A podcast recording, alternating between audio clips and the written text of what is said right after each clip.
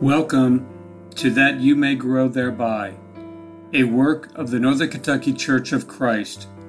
We are located at 18 Scott Drive in Florence, Kentucky. Our phone number is 859 371 2095. You can also visit us at www.nkcofc.com. And now, that you may grow thereby.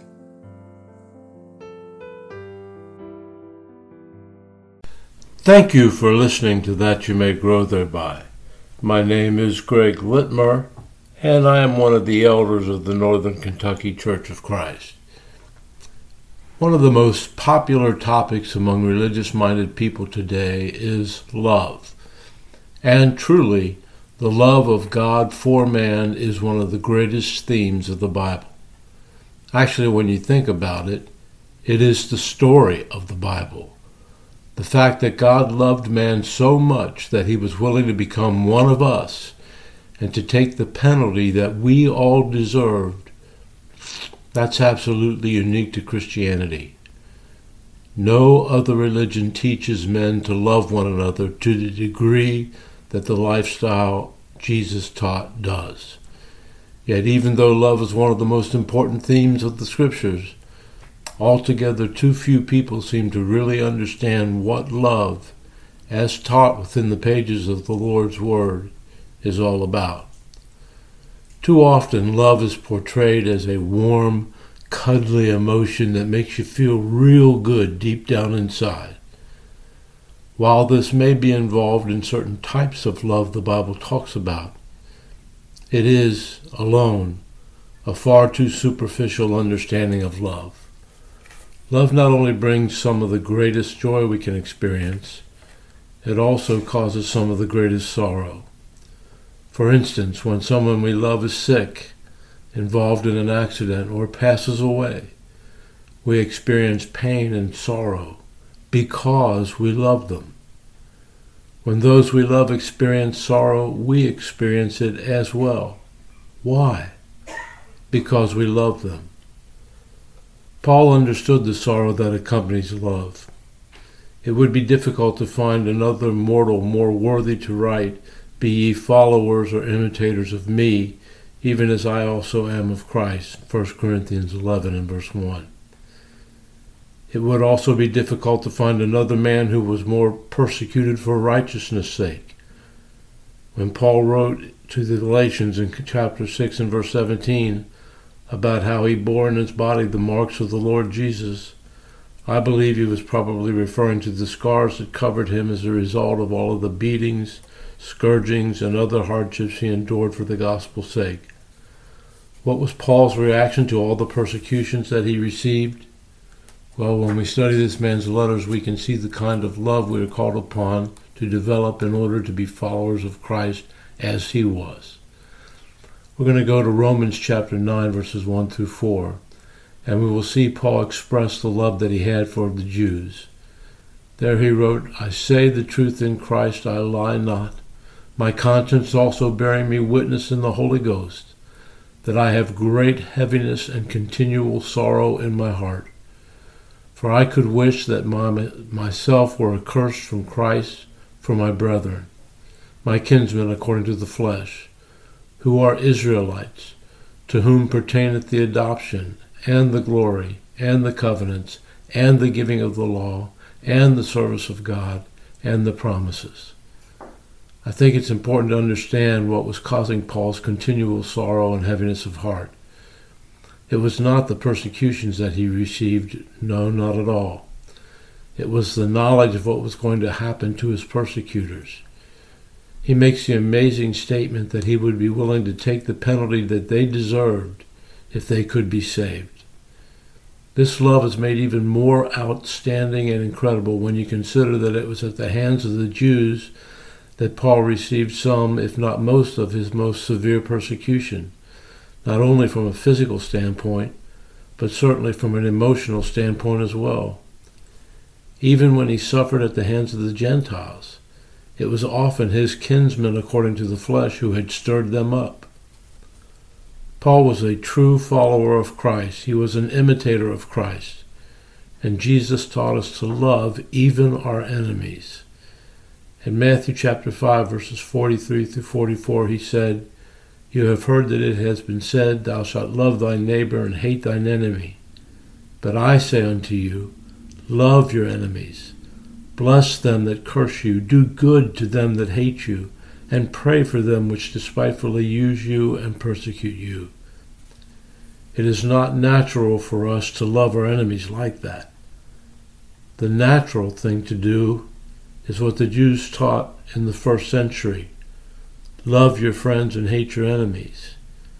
But Jesus called upon his disciples to rise above the world and to be unlike any others. He called upon his followers to love friend and foe alike. It is only when we understand the love God has given to us while we were yet sinners and hostile to him that we can begin to comprehend the love we are to have for others. In Romans 9, we can see Paul's faith had matured to the point that he loved his enemies, even though they were the kinsmen of his flesh, in the same manner that God first loved him. Now, if any Jew of the first century who had not become a Christian read Paul's words of Romans chapter 9, he would have had a hard time understanding or even believing them.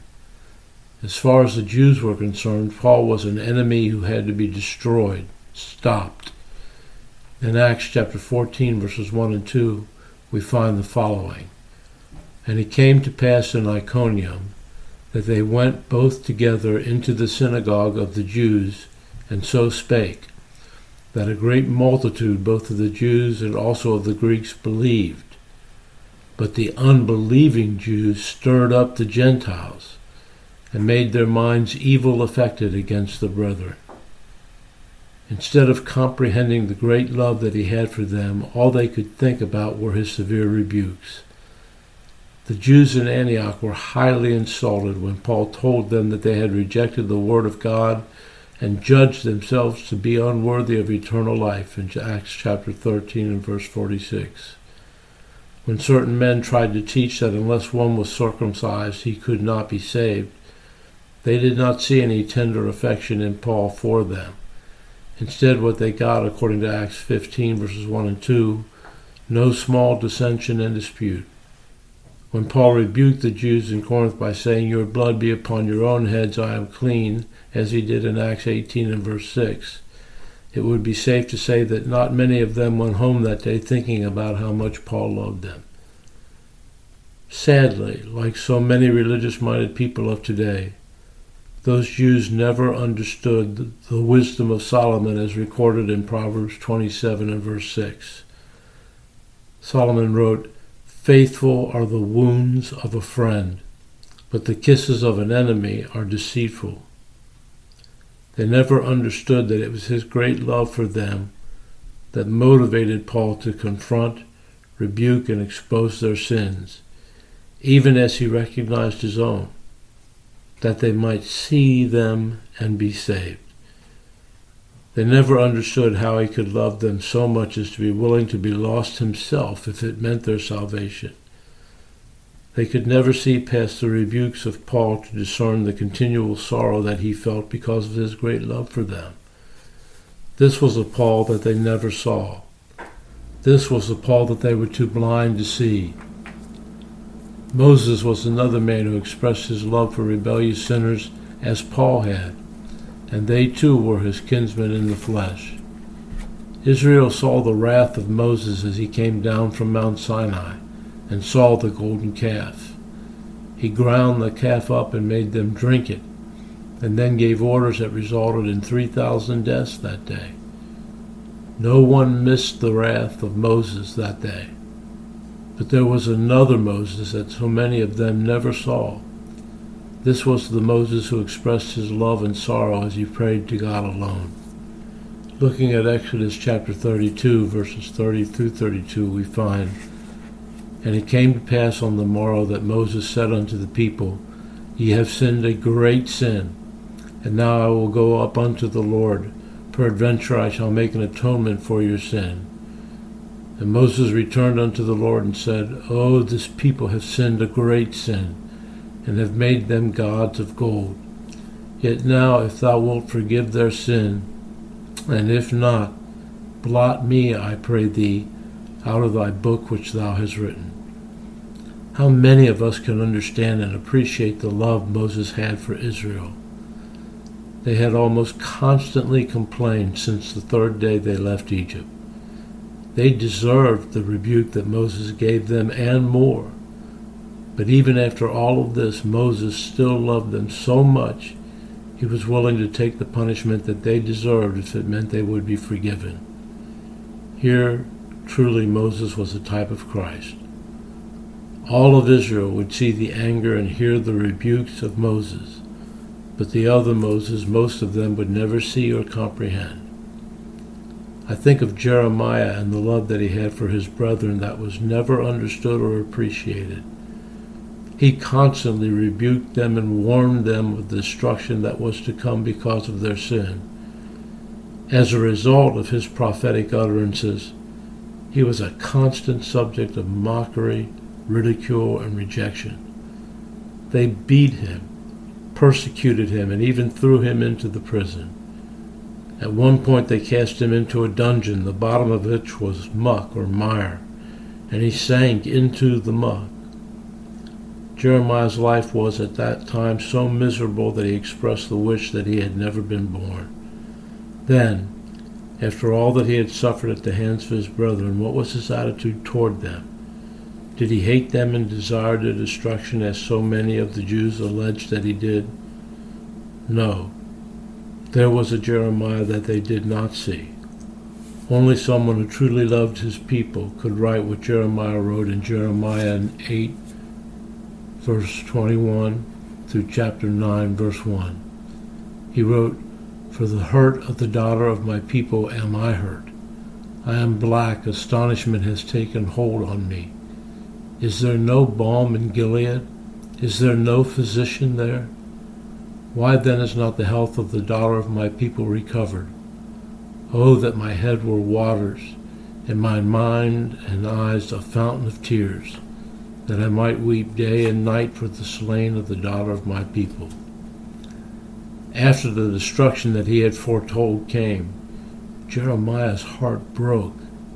Looking at Lamentations chapter 3, verses 48 through 49, we find, Mine eye runneth down with rivers of water for the destruction of the daughter of my people. Mine eyes trickled down, and ceased not without any intermission this was the Jeremiah that they did not see. This was the Jeremiah with whom they were too upset to see.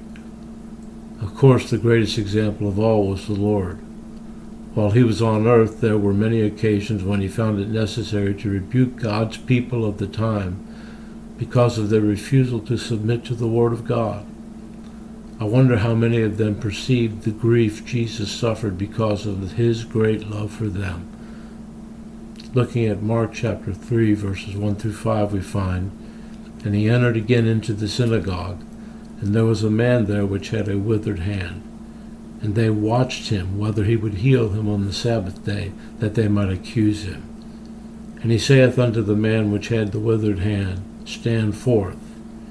And he saith unto them, Is it lawful to do good on the Sabbath days, or to do evil, to save a life, or to kill? but they held their peace. When he looked around on them with anger, being grieved for the hardness of their hearts, he saith unto the man, Stretch forth thine hand. And he stretched it out, and his hand was restored whole as the other. The Pharisees were angry with Jesus and considered him their enemy. They received some of the Lord's most scathing rebukes and were instrumental in getting Jesus put to death. But they did not know of his tears and his feelings for them that we see in Luke 19 41 and 42. The Bible tells us, And when he was come near, he beheld the city and wept over it, saying, If thou hadst known, even thou at least in this thy day, the things which belong unto thy peace, but now they are hid from thine eyes. This was a Jesus that they did not see. This was a Jesus they chose not to see. Unfortunately, people have not changed much over the years. Many never understand how much love it takes to motivate any Christian to be willing to expose their sins in order that they might have a chance to be saved. They do not understand the one who loves but rebukes because of that love. You know, my friends, it is not all perfect even within the body of Christ today, and I doubt that it is ever has been. There are gossips, slanderers, bickering, adultery, unscriptural marriage and divorce, immorality and chosen entertainment, apathy, and a host of other problems that haven't changed from those described in the New Testament. In the midst of such problems, what we desperately need are Christians who love the Lord and their brethren so much that they will be grieved over the situation and speak out. It is only those who have a deep love for their brethren who understand the pain and anguish of such men as Paul and Moses. Those who truly desire to be followers or imitators of Jesus understand the misery of Jeremiah as he had to continually rebuke the people he loved because of sin. Only those who truly love can understand what Jeremiah experienced when he tried not to warn his brethren for a while because of the strong negative reactions he received when he did, only to find that the Word of God was like a fire burning within him and he could not refrain. Although most will never understand it, this kind of feeling comes only from a heart filled with love for the Lord and love for his people, love for all people. So, my friends, do we experience great sorrow and continual grief as Paul did? because of our knowledge of the destiny of all the people about us who have not been washed in the blood of the Lamb? What is our attitude toward those who may have mistreated us in the past or may be doing so right now? Do we wish evil on them or do we grieve because their conduct are condemning themselves? In 1 Corinthians chapter 4 verses 11 through 13 Paul wrote, even unto this present hour we both hunger and thirst, and are naked, and are buffeted, and have no certain dwelling place, and labor working with our own hands.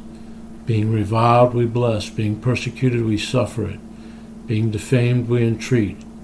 We are made as the filth of the world, and are the offscourging of all things unto this day. Only a deep love for others can motivate a person to keep working under those conditions. There is no greater benefit bestowed on another than to help him or her stand justified before God. Paul understood this and spent his life actively showing true love to others. Paul understood that to truly love others, he could not just spread about some mushy fee motion and make people feel good about themselves. He understood that many of the people he met were in rebellion against God and were headed for judgment unprepared. Paul loved them so much he was willing to lay aside his popularity. He was willing to risk making them angry, and he was even willing to risk his own life by warning them of their true condition. He would do all of this because he loved them. So many times folks will look directly at the one who loves them enough to warn and rebuke them and never really see him or her, just like the one so angered by the rebuke of the Lord that they murdered him, never seeing that he is the one who is love. Interesting things to think about. Thanks for listening.